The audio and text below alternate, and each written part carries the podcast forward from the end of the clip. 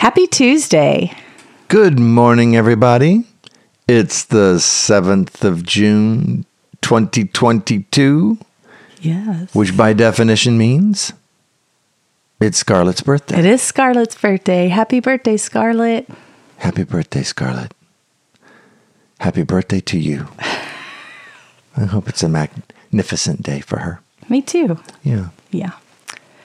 She's a sweetie. Yeah, that's true. Yep. It's very true. Love her. We've known her a very long time. We have known her a very long time. I mean, 13 years, but still, that's a pretty long time. Yeah.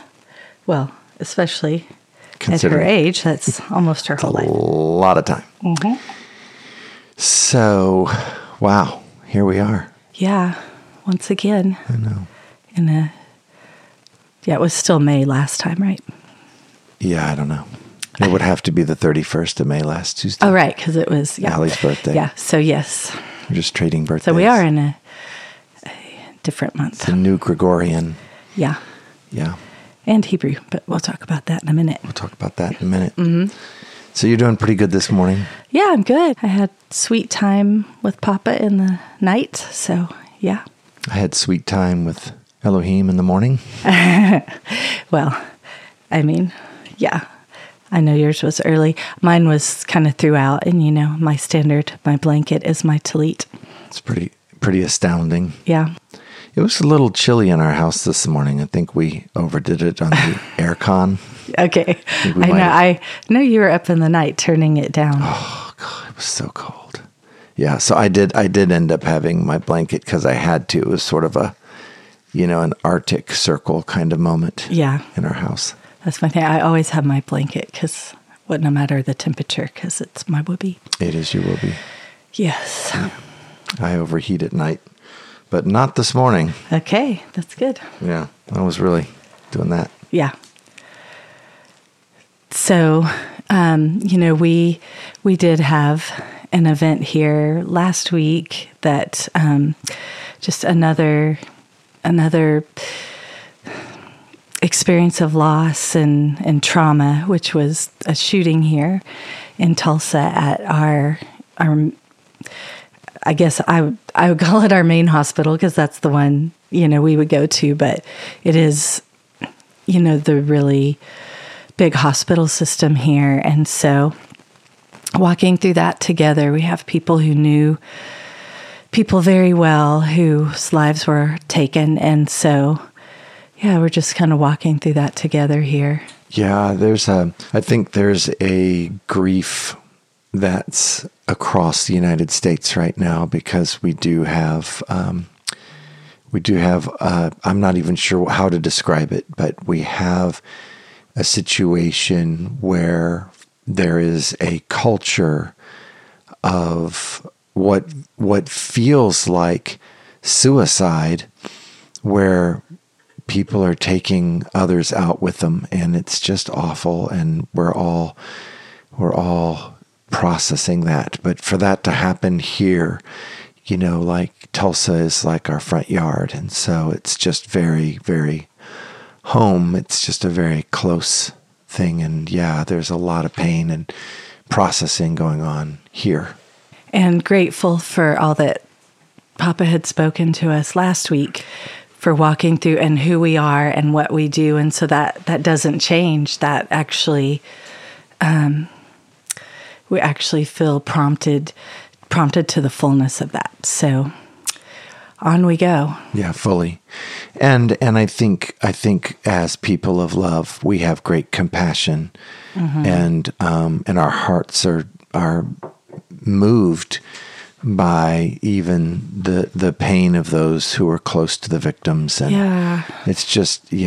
It's something where it's a great moment to be processing your emotions with God, and not trying to do it on your own, not trying to stuff it, not letting it turn into something that is hurtful, but instead really just walking the journey with Elohim and letting the light sort of show you what these kinds of things mean to God.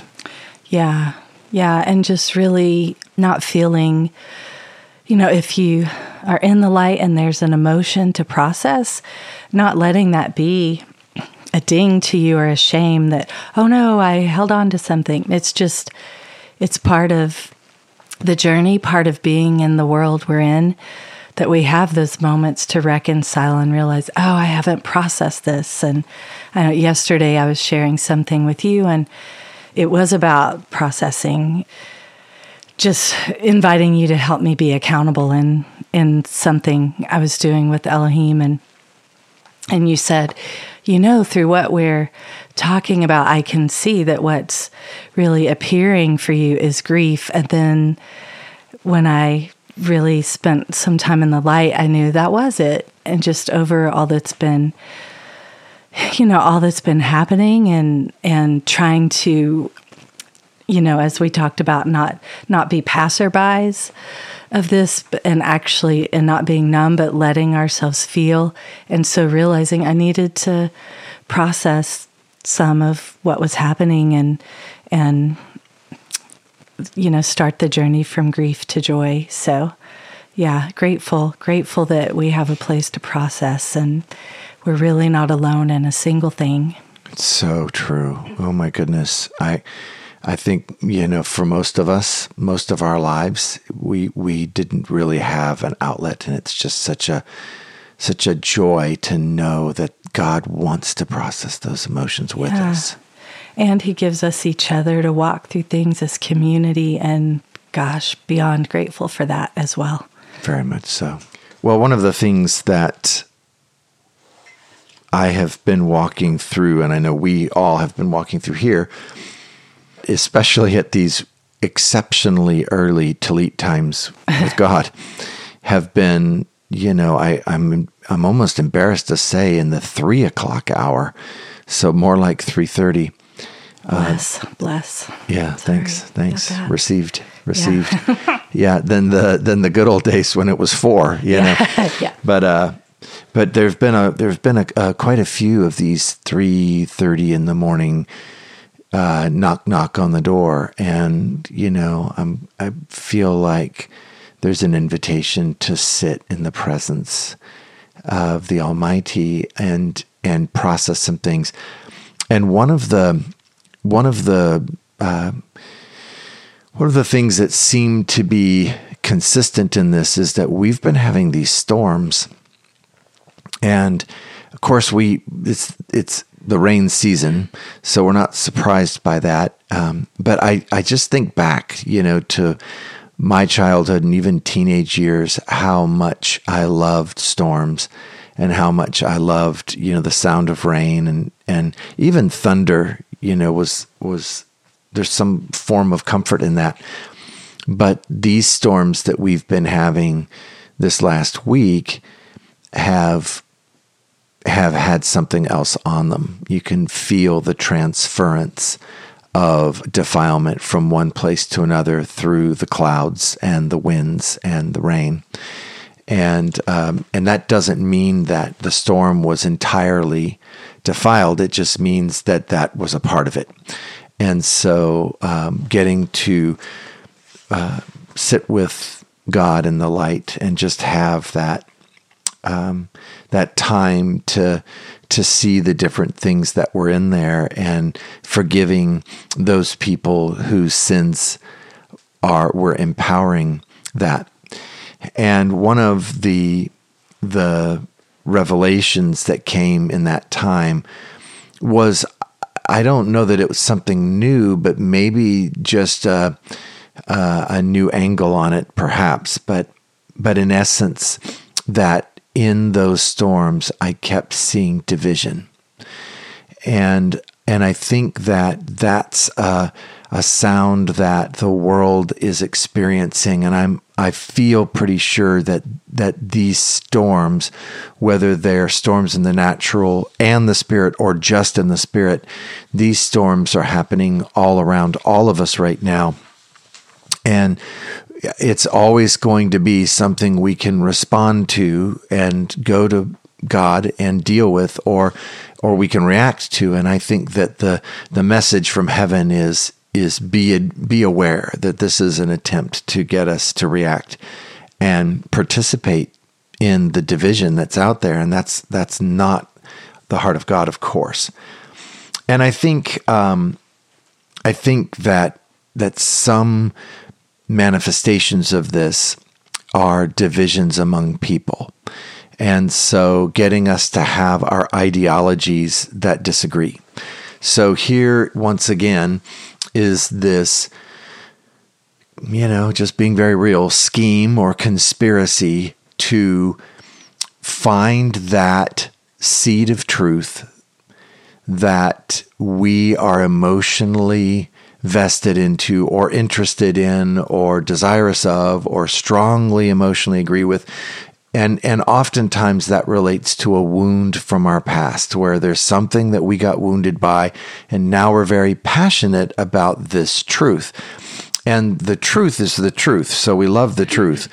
I think it's when our passion is driven by that reaction to a previous wound that we're susceptible to being led into a maze. And that's one of the things that I really feel like is out there right now is this draw into mazes that divide us, and having different mazes that are demonically designed and put together by humans, and then having us go through this maze to a desired conclusion by the kingdom of selfishness, so that we are divided from each other. And if we know that that is happening out there, then this is something we can be actively dismantling. So if last week we remembered who we were, this week we might just continue our work of actively dismantling these things. But I think the biggest part that was on the heart of God as I'm sitting at God bless me 3:30 in the morning, the last I don't know how many mornings, but enough, is that ultimately the enemy is trying to separate us from God. So dividing us from each other is very real. Separating us from God is the worst of the worst, because if we're not connected with God, we can't really connect with each other, and really everything falls apart. So I think when we approach this, that many of us and me, I'll just say me, were raised from a standpoint of, if I may use this phrase, sin avoidance, which we might call now the shame of selfishness, or the guilt of selfishness, where when we do something that's selfish, that it is embarrassing, or it is offensive, or it could hurt another person, or it separates us from God. And so we focus a lot of our efforts on avoiding this sin, avoiding that sin. And obviously we want to be maturing sons and daughters, and we want to be good stewards of our inputs. We want to be good stewards of our choices. So in no way does that get lost in this. But I think that Elohim is saying right now that with this flavor, and I hear the word temperature, the temperature of this spiritual division scheme, that our greatest antithesis is to spend less time standing against sin and more time standing for moments to connect with God. So if our focus is not avoid, but our focus is connect, then we're in the flow of all of heaven, And so, no, I don't want to do anything that separates me from God. But remember who you are in this moment. I can choose to connect to Elohim right now. I can choose that right now. I can say, I want to connect with Elohim right now, and that's my choice. So my choice is that I have moments throughout my day, and even though I can't, I may not be at a place where I am in continuous communion, which would be lovely. I think we all would love to have continuous communion. And that's a beautiful thing to keep our sights set on, is continuous communion. But that our start for many of us, or continuation of where we are on that journey, is just to choose those connections with Elohim. And but if we focus on connection, then the pull to separate us from God or us from each other is unable to prevail.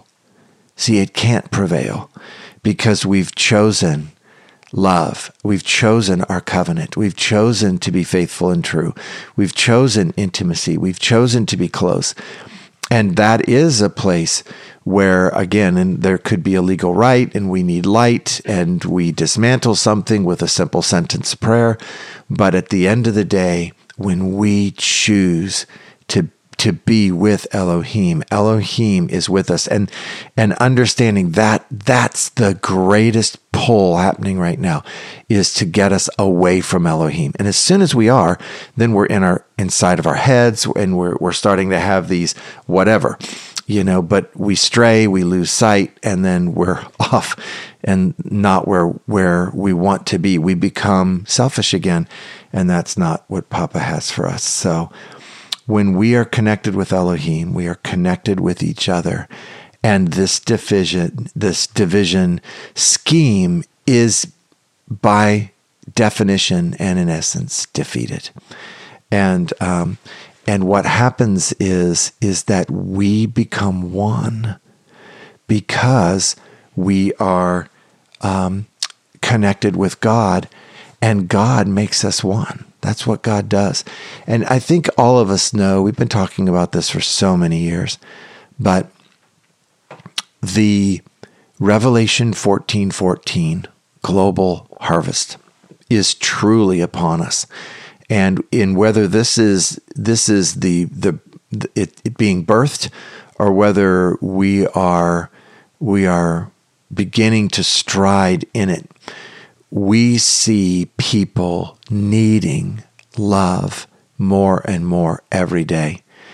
And this is where we get the glory of being the emissaries of love as sons and daughters of God.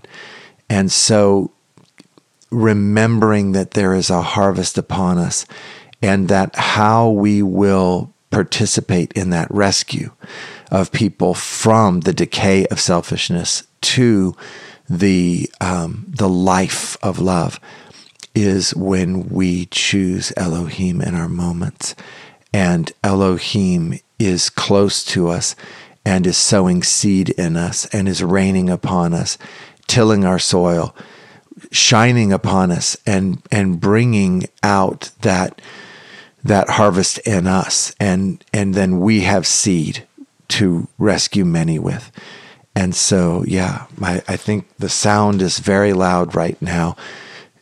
Choose moments to connect with Elohim and defeat the tsunami of division that seems to be swelling around us.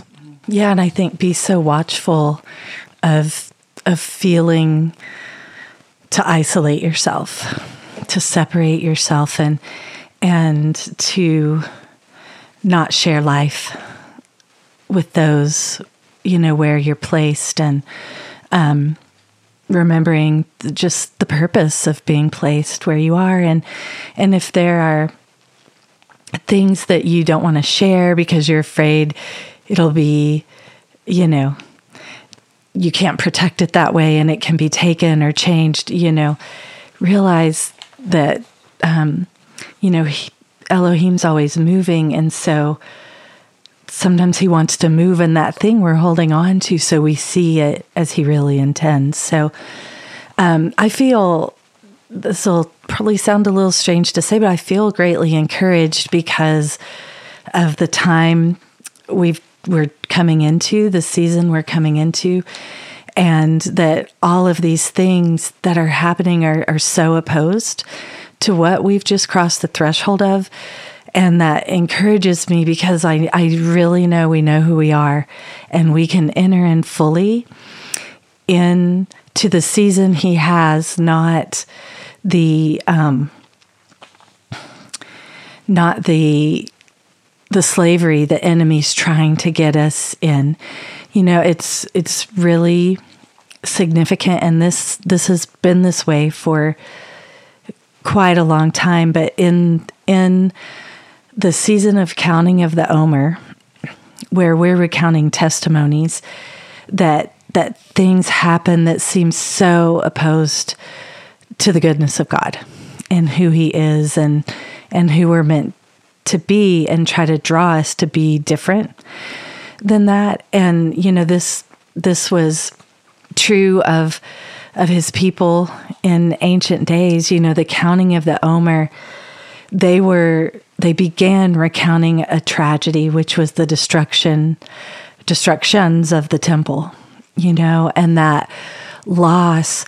And then there was a realization that came during the counting of those days, which to me is no more lost days, which was finding who he was and what he has in every single day.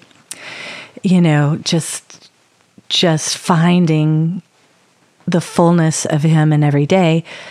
And so as they would go through the counting, they would begin testifying to the goodness of God despite these things that had been enacted, you know, in their time and throughout history, because we still see that now. And it really does bring the choice of who we are. So as there's been so much to take in these past, well, just in the past, you know, there's so much to take in. We can't miss that what we're truly taking in is him in that situation, for that situation, so we know how he wants us to be moved, and so we can be moved with him. And so it's just, as we've come through counting of the Omer, and much has been happening, and now we've just last week, we've crossed the threshold into Sivan. And what is the covenant of Sivan?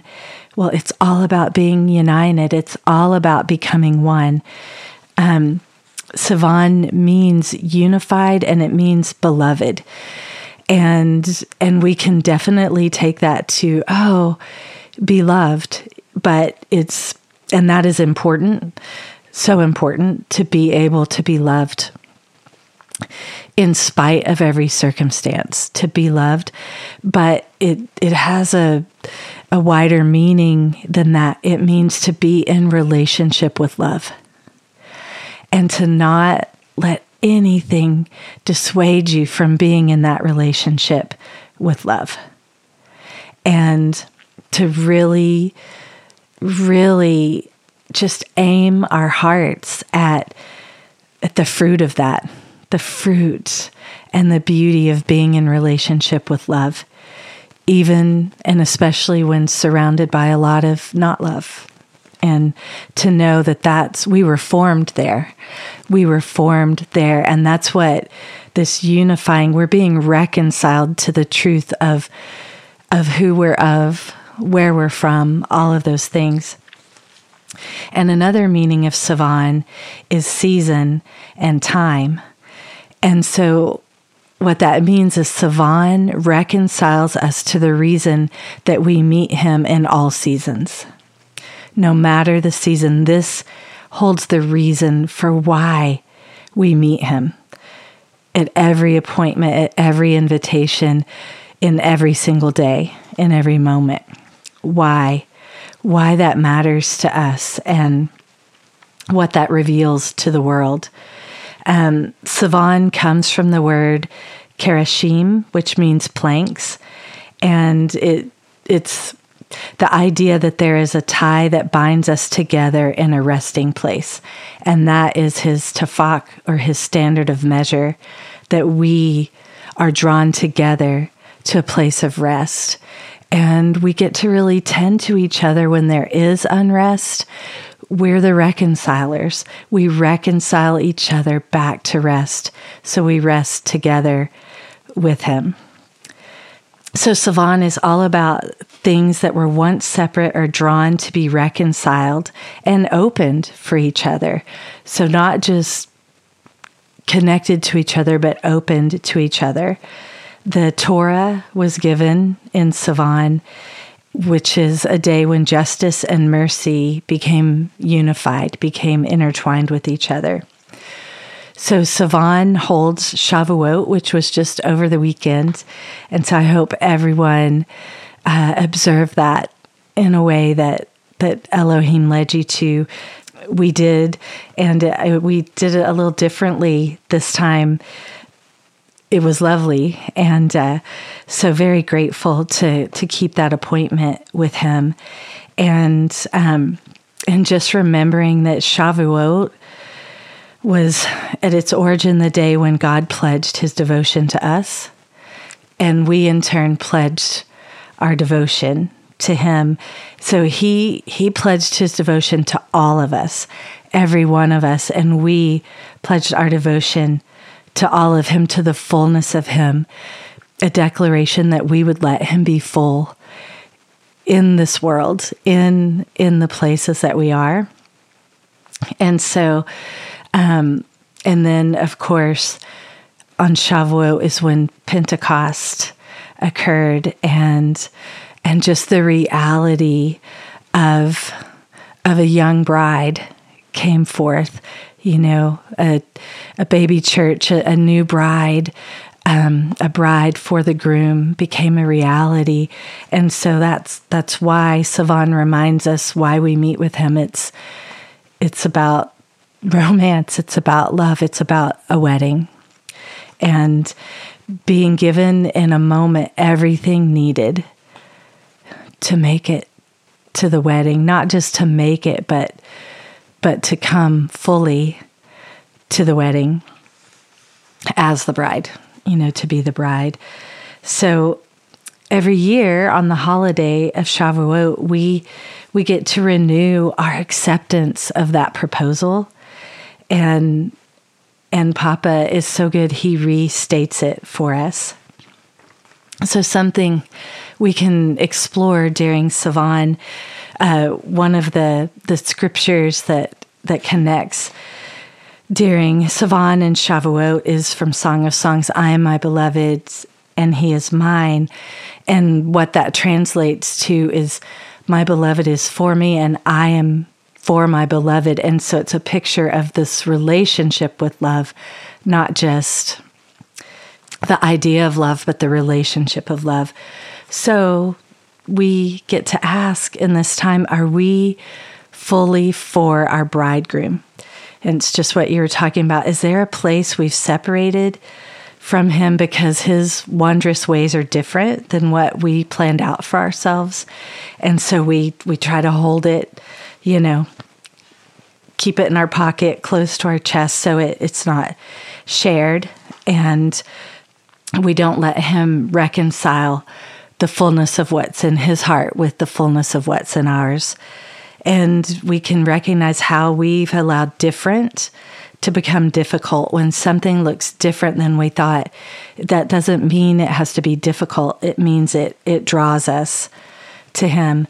And just, I think Sivan reckons us with, have we become pensive or complacent about where we're placed and lost our passion and purpose to even be there?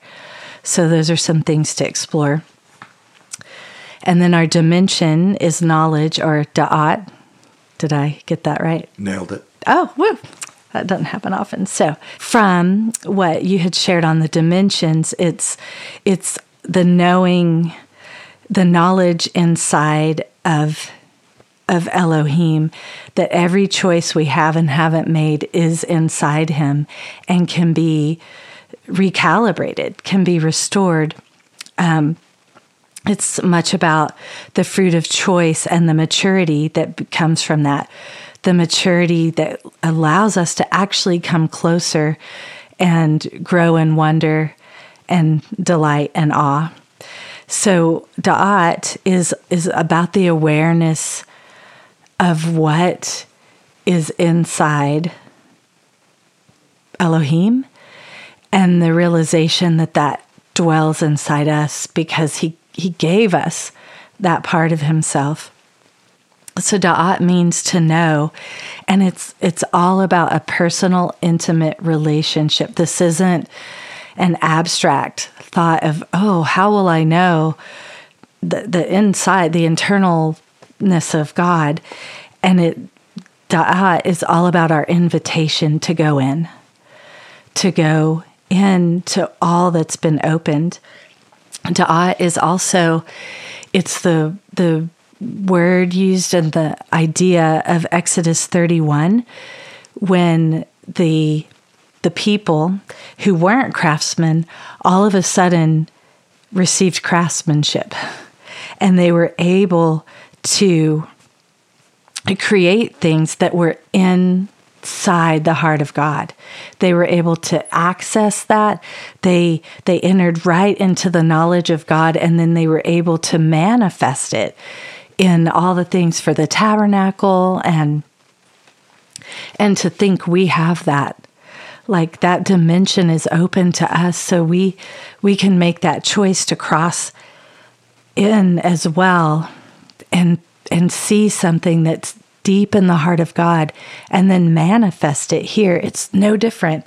The world feels like a wilderness right now. What can we create? Because we have the knowledge of God, which is a personal, intimate relationship. It comes from that. The reason the Israelites were able to become craftsmen was because they had the ability to receive, because they had intimacy with the Lord, and they were able to respond to what was in his heart. And again, we have that too. Another meaning of knowledge is truth. And so we are able to receive the truth of who he is, the truth of what Elohim wants to do, and then be part of manifesting that. Da'at comes from a parent root that connects to the letter dalet, which is a gate or a door, but also represents a back and forth motion, this in and out movement. And so that doesn't mean leaving the presence of God. It means always in connection, always in relationship, always in motion with God. And it means to carefully examine, to take in the whole. This is knowledge and experience on the most intimate level. It's like marriage relationship. So it's this deepening place of that bridal relationship with God. And that the in and out, the back and forth, just reminded me of one of our waves from Rewilding, which is the spiral, which is all about the inward and the outward, the inhale and the exhale. And it is about taking what's an inward reality to Elohim, and then exhaling and making it an outward reality where you are and to the world. So pretty big dimension. It's so much about inviting him to search for the secrets of our heart, even as we're searching for the secrets of his. As I was looking at this dimension, I came to a couple of places in Hosea, but I'll share this one, Hosea 4:6. It says, "My people are destroyed for a lack of knowledge." But how that translates with this dimension is there is destruction because of a lack of intimacy with God. Because we can't, if we don't fully know him, we can't fully reveal him. And the word lack in that scripture, the Hebrew for it is balah, and it means a wearing down or a gradual withdrawal. So just that, what we've been talking about, a moving away. So that scripture in Hosea would say my people who have the revealed and hidden knowledge of me are destroyed by their gradual withdrawal from an intimacy with me. Wow. So then we come to our rest word for the month, which is Shavam, which is Shin, Beit, Mem. We know, Shin and Beit have been part of all of our Shabbat words, but just a quick reminder, Shin means to be pierced, to be sharpened, to be bound to the source. It means life support, basically, to be connected to the source. It's like an umbilical cord, in a way, to lay hold of what he has and not let go. And it's a secure location. And then Beit is a firm foundation. It's a house or tent, a habitation, a shelter. It's a place of comfort, communion, and unity, which is significant in this month. So then Mem is the last letter. And we know Mem in several ways. It's a very rich letter. I want to share maybe something we haven't looked at before. Mem has a final form in its shape that looks like a book. So Mem is about our story. And so Mem means concealed and revealed. So I feel like in this place of rest and what we've already talked about, resting together, being reconciled, it's the place where we share our story with him and with each other, and our relationships deepen, and there is rest in relationship. Then also Mem has the little, the break in it, which represents a broken heart, but that doesn't mean a heart in pain. It means a heart that's open. So a heart broken open for him. He creates the openings that we're delivered through. And so it's passages he makes for us. And he does know that break comes from the things we're seeing in the world, the things that are happening around us. It breaks us. It breaks our heart. And he meets us right in that opening.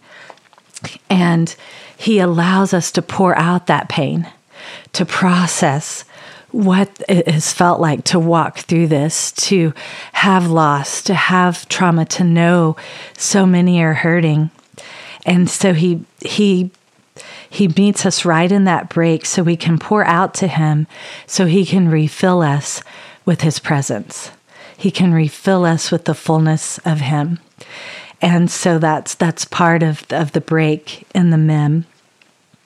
So Mem also comes from the root word, or is in the root word of womb, which is all about the loving kindness of God, the reality of who he is, and all that he wants to bring to fruition. And Mem reminds us that we live in a pattern.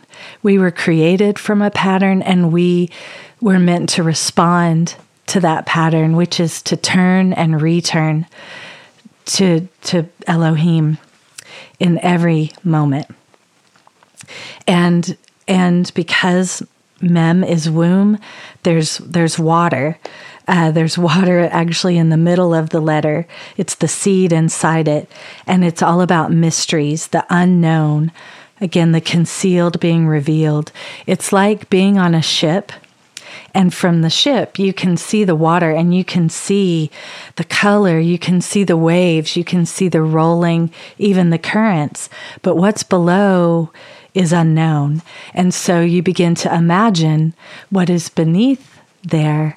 And when we begin to imagine what is not revealed yet, what is concealed with him, then we're a vessel for it to be revealed and then poured out to the world. So Mem is a womb. It's a sea of mysteries. It's just a place waiting to be searched and for things to be revealed. And I hadn't seen this before, but when I was looking at the pictograph, the original one, it's you know, it looks kind of like a chevron, but it's a wave. It's waves, but I realized it looks like frequency. It looks like movement, like vibration. And so that's this place of rest where it moves us. It's a place that we're moved with Him. And then another thing about Mem is it has a root of M-E, which sounds like me, but it's not that. But it means who or whose. That womb reminds us that there are many questions and there are mysteries and secrets and hidden things for every single one to remind us whose we are. And it's just those mysteries talked about in Daniel 2:22 and Proverbs 25:2, the things He wants to reveal, the secrets. And so that word secret in Hebrew is sitra, and it's spelled Semek, which once again is the source, the support, the one to whom we attach. And then Tav, which is like the covenant signature. It means the promise, and it actually reveals within it, the Hebrew for it reveals the word or the name Elohim. So it means to be joined or bonded with Elohim. And then Resh is the head. It's the authority and the power, and it's that which comes from exalting. And when we exalt Him, He is seated on the throne of our heart, and our desire is for Him. And then Hay, we know, is create, it's breath, but it's also a window, and it's what He reveals and makes known or evident. And one of the things revealed here is His identity, and His identity in this place is husband. So a secret is a place of absolute safety, it's a refuge, and it's supported or guaranteed by the signer of the covenant, who will reveal Himself to those that are in the covenant. So I just thought that was cool. A secret is a hiding place. To look for His secrets and mysteries is to be hidden in Him. And then our tabernacle is the King, and it means the united. It's all about, remember, this is twins, and in Hebrew culture, when a couple gets married, they're called twins because they're going to begin to reveal each other, and they'll reveal more of who they are to each other, but also of each other. So they're revealing God in each other, they're revealing who He is, and then together they become one and reveal that to the world. And the scripture that ties to this and they shall be coupled together beneath and above. So no separate place, heaven and earth brought together, everything reconciled. And that's Exodus 26:24. And then our tribe is Zebulun, we talked about this many times. They traveled abroad for provision for themselves in Issachar. They would even go without food so Issachar could eat and study the Torah, but they did have doubt about where they had been placed, and they couldn't see the purpose of it, so they went out and tried to find other sources, other provisions, only to come back to return. Zebulun was really good at returning, and they came back to discover that they had this incredible provision right where they had been placed in the waterways, in this tiny little creature that had the blue dye that was used for the robes and tallits and tapestries and all of that. So they were placed perfectly so that Papa could provide, and it's just a reminder to us to allow ourselves to celebrate where we're placed and allow that to be perfect placement so He can provide for us fully. If we're trying to get where somebody else is or to what somebody else has, we miss His provision. So Zebulun was given the abundance of the seas and the treasures of the sand, and the land that they occupied was very significant And it became part of a fulfillment of prophecy. After John was arrested, Jesus went to dwell in Capernaum, which was the land of Zebulun and Naphtali. This fulfilled the words of Isaiah, saying that in that land, people in darkness would see a great light, that light would dawn there. And that was Jesus' occupation of that place. Zebulun was also part of the kingdom transfer from Saul to David. So I just feel like this is a season of kingdom transfer. And they were part of Deborah's victory. But they didn't drive out the Canaanites as asked, but they forced them into labor. And so they could struggle with incomplete obedience, with doing what Papa said, but doing it their own way or taking their own path. And then they would return. Zebulun means a haven, and they were said that they would be a people of right sacrifice, meaning a people that would draw near. So they are a reminder that no matter what path you take, when you return, Papa is always there for that. So their gate is the covenant of maturity that secures authority and secures the heir. And again, they mean dwelling or home or exalting. This is from, all from what you shared. This gate represents the mansion with many rooms for the children of God. And it's all about us preparing for the bride today by showing the world Papa as a father who has home and Jesus as a groom, the one who adds onto his father's house for his bride. So when I was looking at the battle, I knew immediately it was about losing delight. It was about that gradual withdrawal. And you begin to experience lack because you no longer are delighting in intimacy with him. And this took me to an interesting place. Jonah is from the tribe of Zebulun, so I thought of the picture that Jonah paints of that very thing, that gradual withdrawal and trying to take your own path, but then the power of that return. But for whatever reason, I just kept thinking of Jesus on the cross when he said to Papa, "Into your hands I commit my spirit." And I just started thinking, what all could I commit to his hands that I try to hold in my own? And how when I try to hold it in my own, I start this gradual withdrawing, and it creates that divide that you were talking about.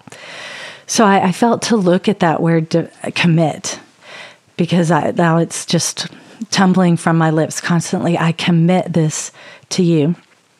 Well, commit comes from the word galal, which is a wave. And it means to roll or to roll down together. So Jesus was saying, not just, I'm going to complete this task, but I want to experience what you're experiencing. I'm going to be in movement with you in this. I'm not held captive here. I'm in motion here. I am not just saying I give you the pain and all the things that I'm carrying here on the cross. He's saying, I'm going to experience this fully with you. And so that commit means to seek an occasion to trust. So Jesus was saying, this is an occasion where I can trust you, and I'm going to trust you fully. It means to roll over to Yahweh. So to give it all to him, but to stay in the wave with him, to stay in the movement, to stay in what he's doing and experience it with him. And then interestingly, commit and delight are synonyms in Hebrew, not in English, but in Hebrew they are. And delight means to properly incline or to bend, to be pleased with. It's this motion that's called a wag, like literally it's like the wagging of a dog's tail when they're at their happiest, like when you have just met them right where they are and given them a Scooby snack and, all those things. So, but it means to express joy. And so it's his response when we when we roll down together, when we commit into his hands, he meets us in his delight of us so that we can express joy together and have our desires reconciled. So it's a place of becoming one.